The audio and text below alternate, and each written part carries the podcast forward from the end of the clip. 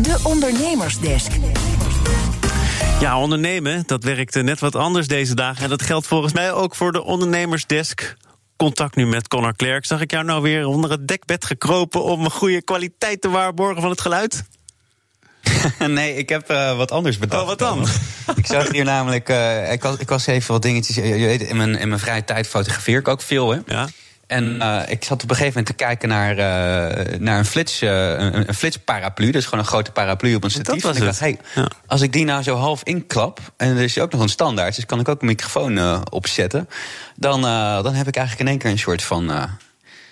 een DIY spreekcelletje. Okay. Klinkt het een beetje? Nou ja, zeker. Ik, ik, heb dus wel die foto geliked, maar ik wist niet waar ik naar zat te kijken. Maar met de toelichting wordt het alleen maar mooier.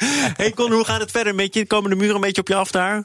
Langs het ei? Ja, Um, dat is wel een beetje, beetje, denk ik, wat voor veel mensen geldt, geldt voor mij ook. Kijk, het thuiswerk is allemaal wel te doen. Hè. We hebben met z'n allen besloten, we passen ons aan. En uh, sommige dingen gaan net even wat anders.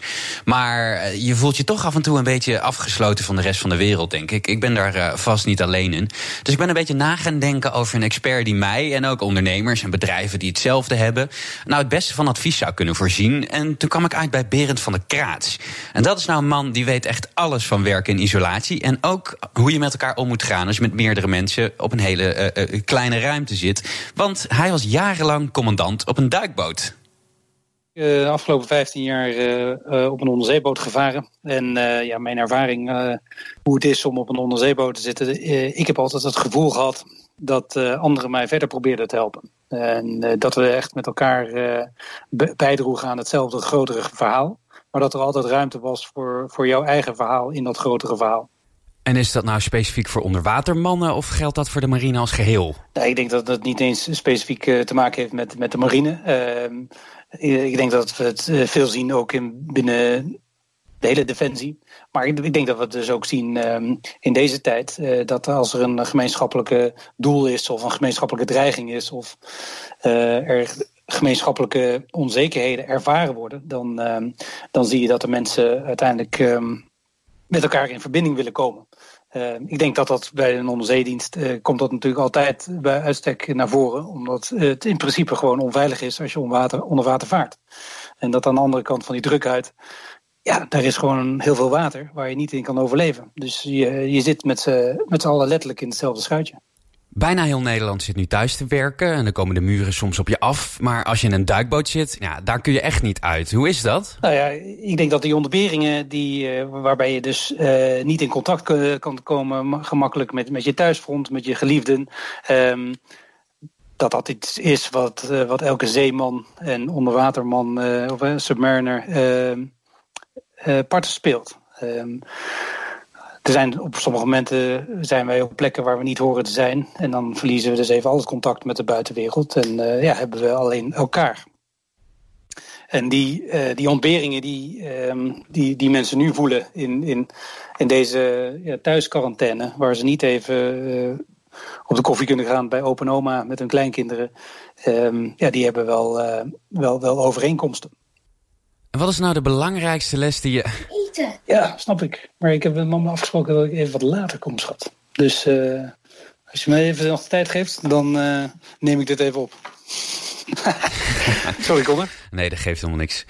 Um, Berend, wat is de belangrijkste les die je onder water geleerd hebt? Ja, de belangrijkste les is toch dat, dat je aan boord uh, beseft dat je elkaar allemaal nodig hebt. Dus um, houd dat bij alles wat je doet. Uh, houd dat ook voornamelijk in je achterhoofd. Um, je weet niet wanneer je uiteindelijk een, beroep op elkaar moet doen. Um,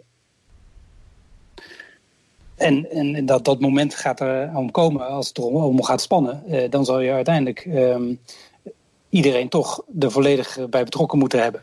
Wat voor advies zou je geven aan mensen en bedrijven die nu een beetje worstelen? Als ik één advies zou geven, zou ik zeggen, ja, alles is een beweging. Dus, dus bedenk heel goed na dat, dat de beslissingen die je nu neemt, dat, dat die wellicht niet meteen vruchten uh, afwerpen.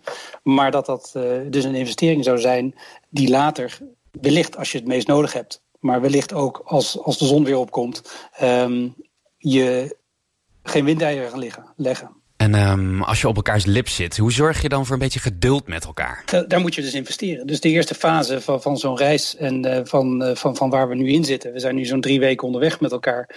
Um, we hebben allemaal onze eigen structuur, denk ik, enigszins gevonden. We vinden elkaar op het digitale domein of het virtuele domein.